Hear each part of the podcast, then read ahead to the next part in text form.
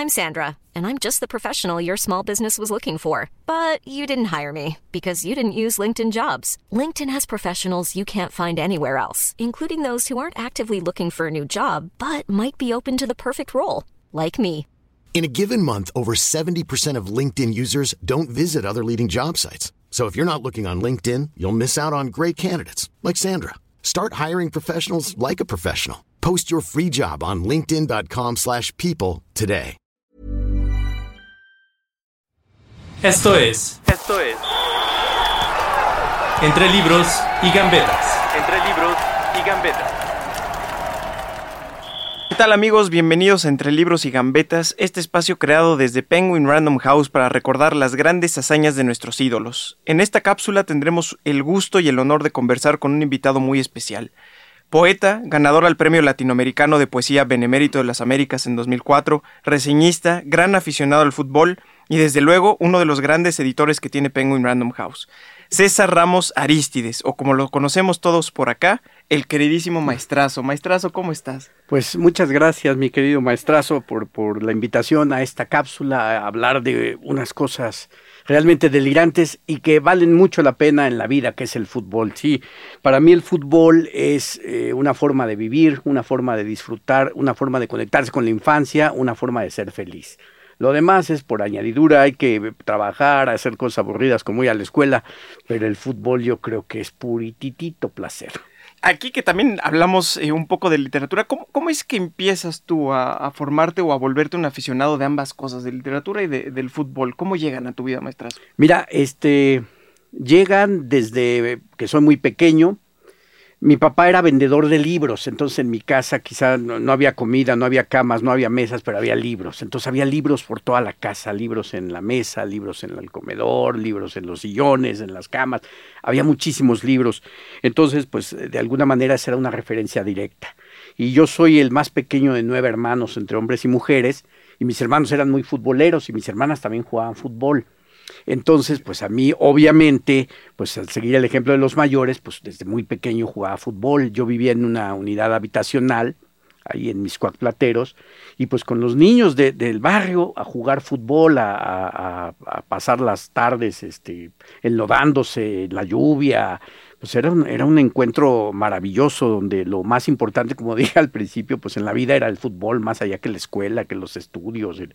Y entonces, eh, paralelamente, a mí por, por no sé qué extraña enfermedad me dio por el gusto de la lectura. Entonces yo siempre fui un mal estudiante, pero me gustaba mucho leer. Entonces me la pasaba leyendo o me la pasaba jugando fútbol. Oigan, maestros, no, no, me van a creer esto, pero en lo que estábamos instalando, eh, es, estaba escribiendo, es el, como sí. buen poeta, un, un, pequeño poema. No sé si nos puedas compartir sí. lo que escribiste y sé que tienes algún otro. No sé si también sí, por ahí claro. lo, lo tengas Mira, en relación al fútbol. Yo, este, por ejemplo, hay una de las cosas que uno como, como intento de poeta hace, porque yo no me considero poeta, yo estoy tratando de acercarme siempre al lenguaje. Una de las cosas que uno hace es escribir como parte de un oficio eh, don Luis de Góngora, este extraordinario poeta de los siglos de oro, decía que él escribía eh, pequeños poemas para preparar el gran poema. Esto se entiende como que uno tiene que ir como trabajando, eh, escogiendo palabras, como con una gran piedra ir tallándola, ir buscando el perfil, el rostro, el movimiento, en fin. Entonces uno como ejercicio pues escribe, ¿no? Y ahorita que yo venía aquí en en el transporte, pues venía escribiendo una octava real, que tiene que ver sobre el tiro de esquina. ¿no? Entonces, les voy a compartir, es un borrador, se llama tiro de esquina. El centro va medido, venenoso, en busca de cabezas desafiantes. Lo cobra el frágil zurdo, vanidoso, con curva maliciosa, fulgurantes, nerviosos delanteros al acoso. Febril el guardameta entre tunantes, en medio de esa turba desalmada, aleja aquel balón su llamarada. Este es el, wow. el, el, portero que sale a despejar ante un tiro de esquina. Y tengo algunos poemas, eh, voy a leer un par muy, muy breves. Por favor. Que tienen que ver. Aquí debo hacer una confesión, así se llama el poema Confesión, lo que uno a veces encuentra en la vida y que puede ser muy severo. Y lo, y lo, y lo vamos a ver por qué.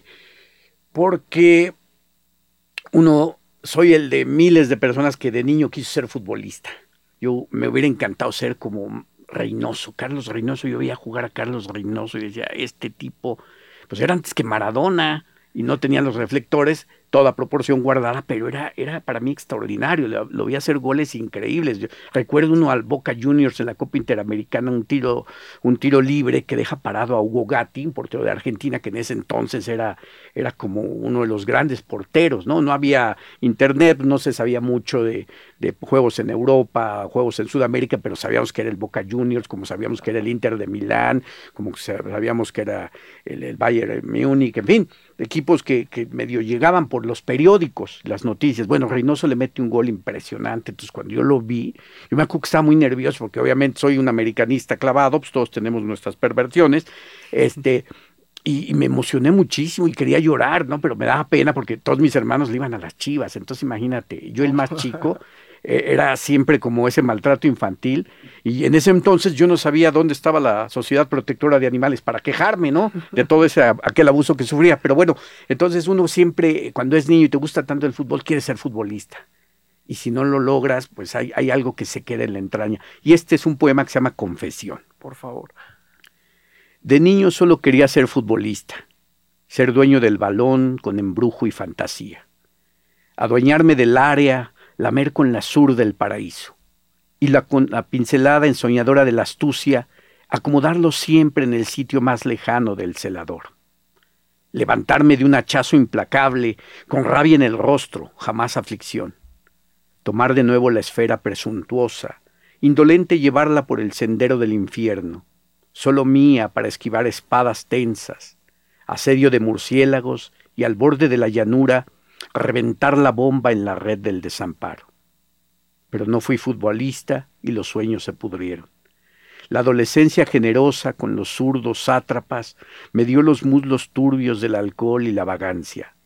Amé y bebí desgreñado en el barranco tiempos extras. Jugué un fútbol loco y desesperado en la tiniebla. Con mis amados hermanos y amigos sátiros, la ebriedad de días y noches espesas fue el entrenamiento. El fútbol fue la vida y está irremediablemente muerto. Hoy amo el cadáver del fútbol y soy alcohólico. A veces sueño con acomodar de nuevo el balón en la horquilla. Al despertar coloco con frialdad el vaso en mi boca. Sé que también la cruda es una jugada siniestra. Es, es wow. un poema de tantos malogrados que quisimos ser futbolistas y nos ganó el vicio. Pero bueno, este, hay también homenajes literarios en mis poemas de fútbol y este es un, un, homenaje a uno de los escritores terribles que no sé si jugó fútbol, a lo mejor ni le gustaba. A muchos, a muchos escritores que yo admiro y valoro y respeto muchísimo, por ejemplo, Luis Ferdinand Celín no le gustaba el fútbol. Y él en una novela que considero un portento que se llama Muerte a crédito, tiene una escena donde él es un adolescente, un muchachito, es la novela de, de, iniciación de un niño, que en algún momento de su vida lo mandan a un internado porque pues es un, es un chamaco que no es bueno para la escuela, que no es bueno para ciertas habilidades manuales, que no es bueno para, casi para nada, según te lo pintan en la novela. Entonces lo mandan a un internado, los papás como un poco hartos, y dicen, pues este cuate no hace bueno nada, entonces lo mandan y entonces en lo que él, este, en lo que los niños juegan, los compañeros juegan, él se dedica a cuidar a un niño que tiene retraso mental y que está siempre con la maestra. Entonces tiene una escena, Luis Ferdinand Celín, donde ve cómo los niños juegan fútbol, pero a él no le importa. Y bueno, yo escribí un poema, bueno, entre otros, ahí tengo un poema a Celín, donde dice que no jugaba fútbol, tengo un poema a Thomas Bernhard, que es otro autor que yo eh, respeto y quiero muchísimo, que tampoco jugaba fútbol y no lo sé. Incluso tengo poemas a Francisco de Quevedo donde digo que Quevedo, si hubiera jugado fútbol, hubiera sido muy bueno porque era un cabrón desgraciado, que, que era muy tramposo, era malicioso, hubiera sido como Garrincha Quevedo, ¿no? Creo yo. Y bueno, este es un poema que se llama Penalty y lo cobra nada más y nada menos que James Joyce. Ok. Penalty. Elegancia indolente en el lienzo de la turbación gárgolas y vándalos encarcelan el aliento. James Joyce acomoda la esfera en la sombra blanca, con el único ojo libre, liebre, de hoja metálica, no ve la cabaña ni el auriga que la custodia. Cíclope de verbo que se desbarranca en la Vía Láctea, descubre más allá de helados pergaminos una nube preclara que surge del prado. Molly llora acurrucada en los brazos de un fanático La niña desde el risco en ese momento de turbación tiene un azul presentimiento de gaviota. Joyce camina lento hacia atrás con la barbilla yerta, aunque no ve nada ni el balón que tiene miedo. Escucha el chillido filoso del murciélago. Duda si volar contra la esfera, duda solo. Es el ágrafo más miserable de la pradera.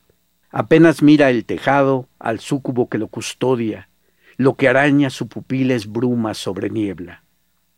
James Joyce se detiene a unos pasos del esférico.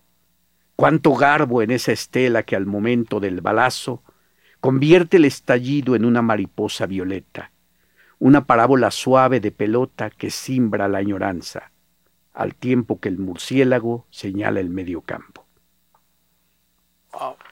Es, un poema de, Joyce que mete a, Molly Blom, que es personaje del Ulises, y a la niña del Risco, que, ve em, este, Leopold Blom, ¿no? La ve porque deja ver ahí sí sus piernas hermosas, un adolescente.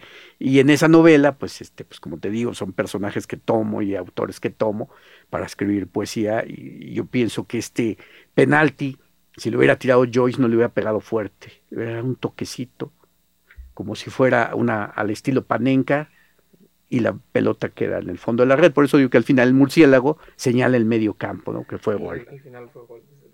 ¿No? Y bueno, pues así tengo, tengo muchos poemas que, que, desde la plática que tuvimos hace unos días yo me quedé pensando, pues yo creo que podría armar pues un libro de, de poemas sobre fútbol, de los que tengo regados en, en, otros proyectos y en otros libros.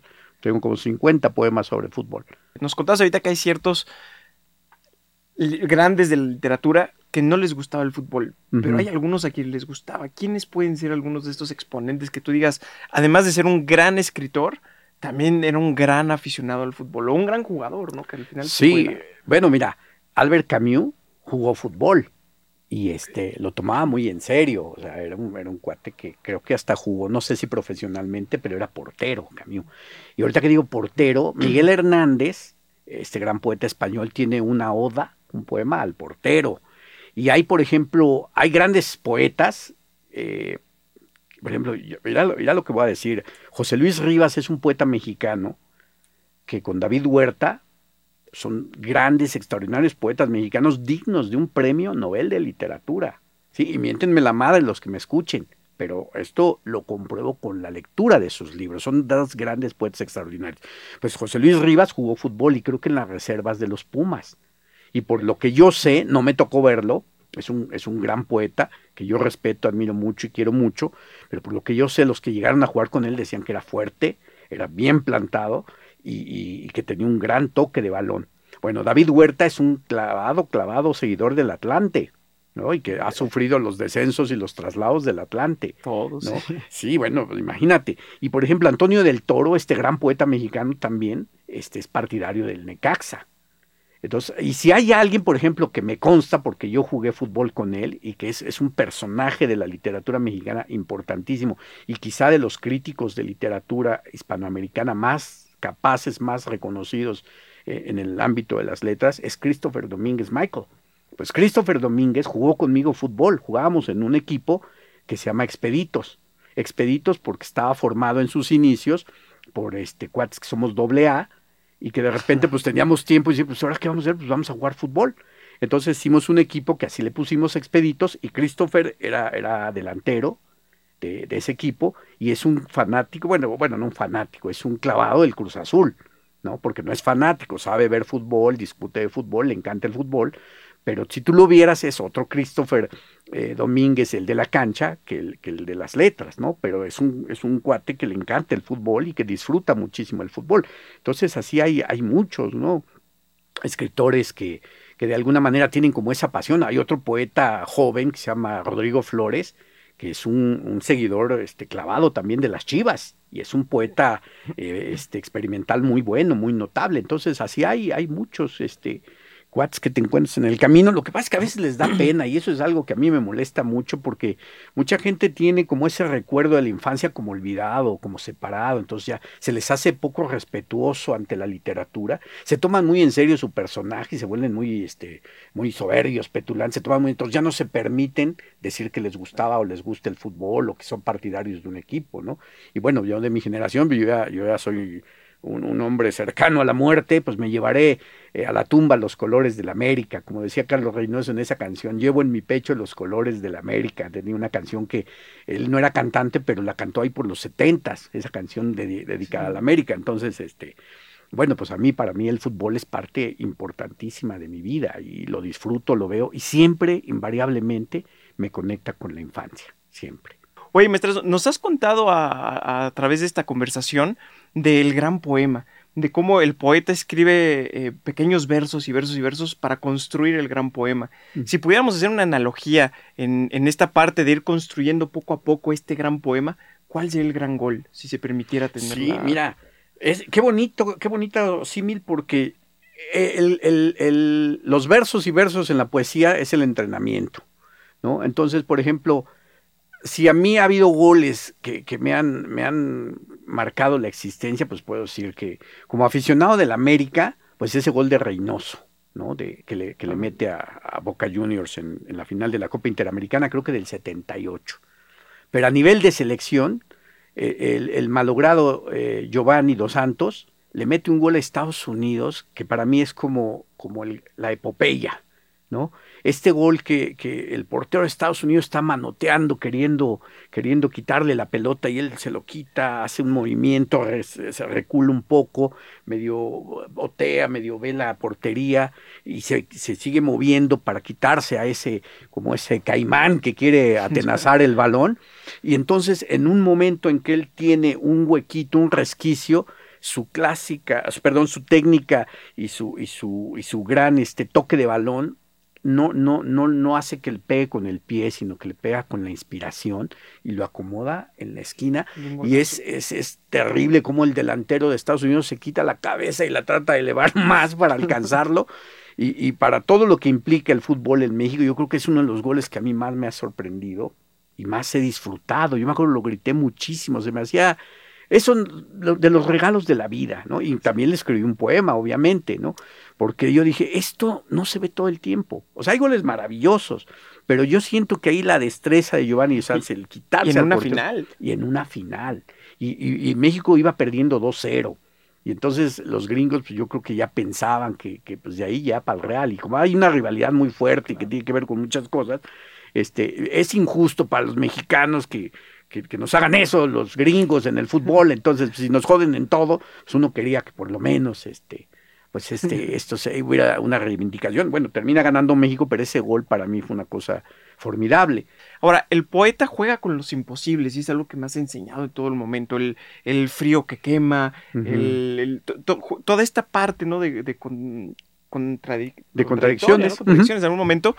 Eh, ¿Cuál dirías tú hoy, que es el, futbolista que juega con imposibles, que hace poesía, que es el poeta del fútbol? Eh, pues eh, mira, eh, son varios, yo creo. De, México me gusta lo que hace el Tecatito Corona, lo que hace el Chucky Lozano, o sea, cuates que se atreven, cuates que hacen cosas rarísimas. Bueno, este, este francés Mbappé, Kylian Mbappé, o sea que también es un guate que es como una gacela negra, una gacela turbia, es como, como, como un, una de esas este, figuras salvajes que de repente con un toque clásico puede convertirte lo, imposible en un gol.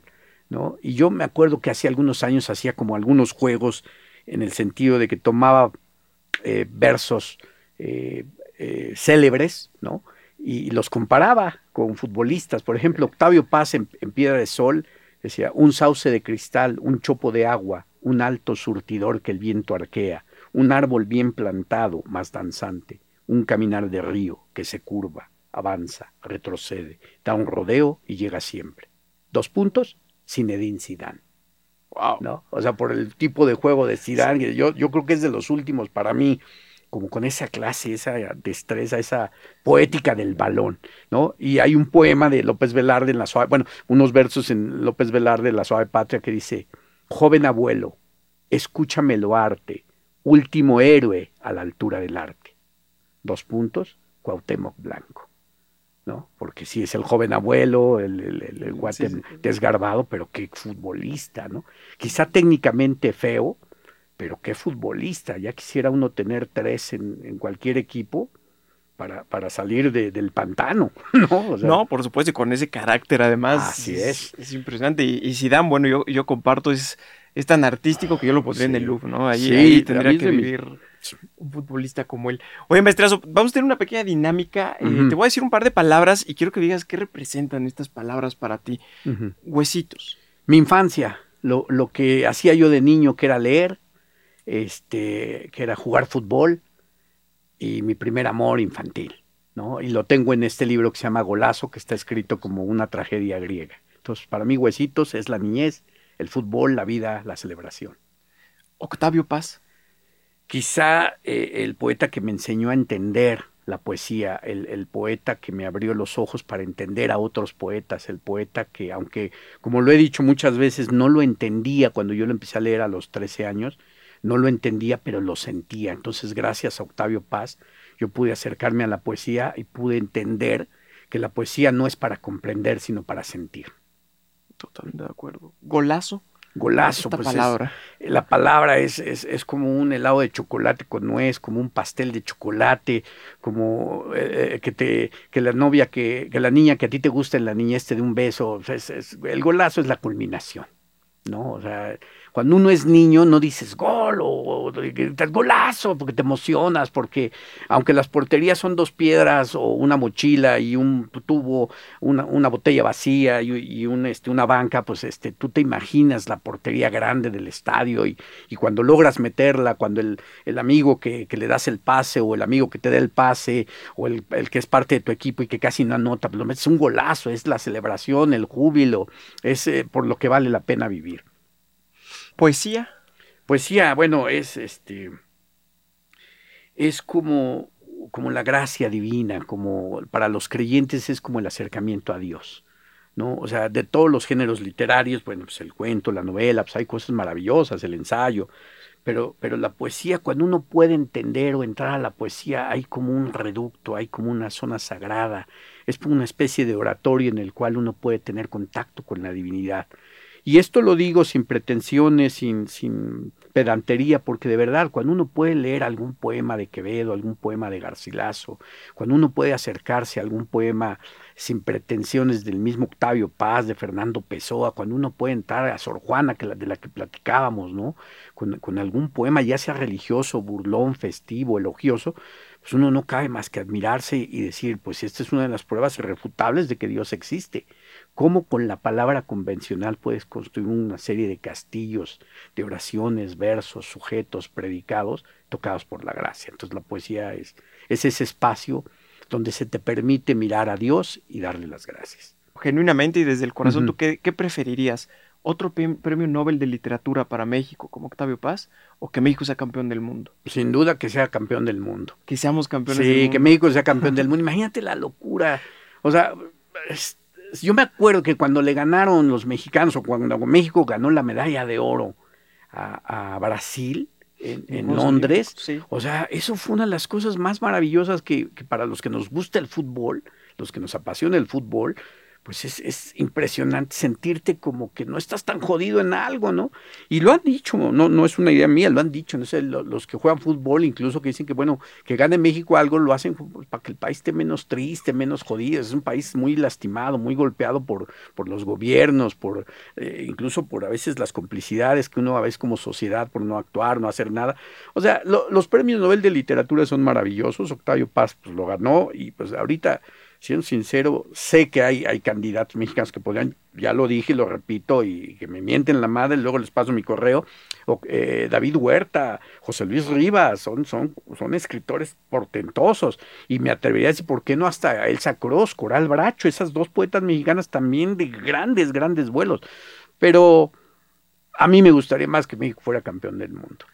Oye, querido maestrazo, y ya para ir cerrando esta sin duda extraordinaria plática que hemos tenido, riquísima en todos los sentidos, ¿qué le dirías a la gente que le gusta el fútbol pero no la literatura y viceversa? A la gente que le gusta la literatura pero que tiene como cierto tema tabú a lo mejor o eufemismo con el fútbol. Eh, pues mira, yo como, como eh, autodidacta, yo creo que la lectura nos permite, si no podemos viajar, conocer otras experiencias, conocer a la condición humana. ¿no? Yo siempre he pensado que la literatura te enseña a vivir y te permite acercarte a los seres humanos, con buena literatura obviamente, te permite acercarte a los seres humanos sin máscaras. Cómo reaccionamos ante situaciones límite, cómo somos ante pesares, ante júbilos, ante circunstancias que nos pueden marcar o fracturar. Por ejemplo, uno lee una novela de Dostoyevsky y con todas sus amarguras, con todos sus pesares, con toda la condena existencial, uno encuentra ahí reflejos de la condición humana. Pocos escritores como Dostoyevsky conocen tan bien a los seres humanos. ¿no? Uno lee, por ejemplo, alguna novela de Tolstoy, La Guerra y Paz, que es un monstruo, pues ahí está una galería de personajes que es como jugar un mundial de fútbol. ¿No? Están todos los equipos, están todos los bandos, están los que ganan, están los que pierden, y están los que son los héroes, y están los antihéroes. Entonces, a los que no les gusta leer, pues nada más que lean lo que quieran, hasta cómics, hasta este, eh, anuncios publicitarios, ¿no? ¿Por qué? Porque vamos a, a, entrar a un mundo donde este, las cosas tendrán una perspectiva diferente.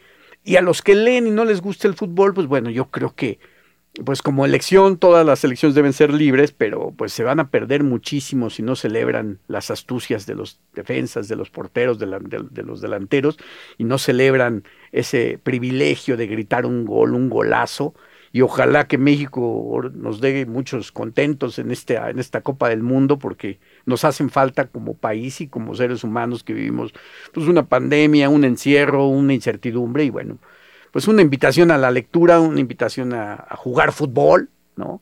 Una invitación a ser felices. Yo creo que es lo, lo único que podrías, podría yo decir. Eh, sabemos que vas a tener un poemario, lo vas a tener, me parece, ya va a estar publicado a principios del 2023, ¿cierto? Sí, Para que lo... sí, este, más que es una antología ¿Una que estoy haciendo aquí en De Bolsillo, que se llama Solo un beso y es una antología de poemas de amor, pero desde muchas perspectivas.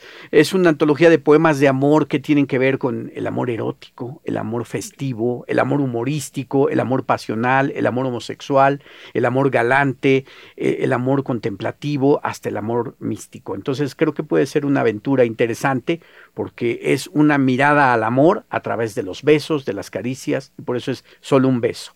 Poemas de amor de la literatura en lengua castellana pues ya saben, para que lo, lo, podamos leer y desde luego para que lo puedan comprar. Pues muchas gracias por este no, espacio. Gracias, en, Diego, gracias. A, gracias, Diego, gracias a todos ustedes por, por soportarme. Aquí nos estaremos viendo y pues sí, sean felices. Esto fue Entre libros y gambetas. Entre libros y gambetas. Hey, folks, I'm Mark Marin from the WTF Podcast, and this episode is brought to you by Kleenex Ultra Soft Tissues, your ally to help tackle your allergy symptoms this season. I love the change of seasons, but nobody loves pollen and all those other things floating in the air that make you sneeze during this nice weather. Kleenex Ultra Soft Tissues are hypoallergenic and allergist approved, so fight back against watery eyes and runny noses without worrying about irritating your skin. For this allergy season, grab Kleenex and face allergies head on.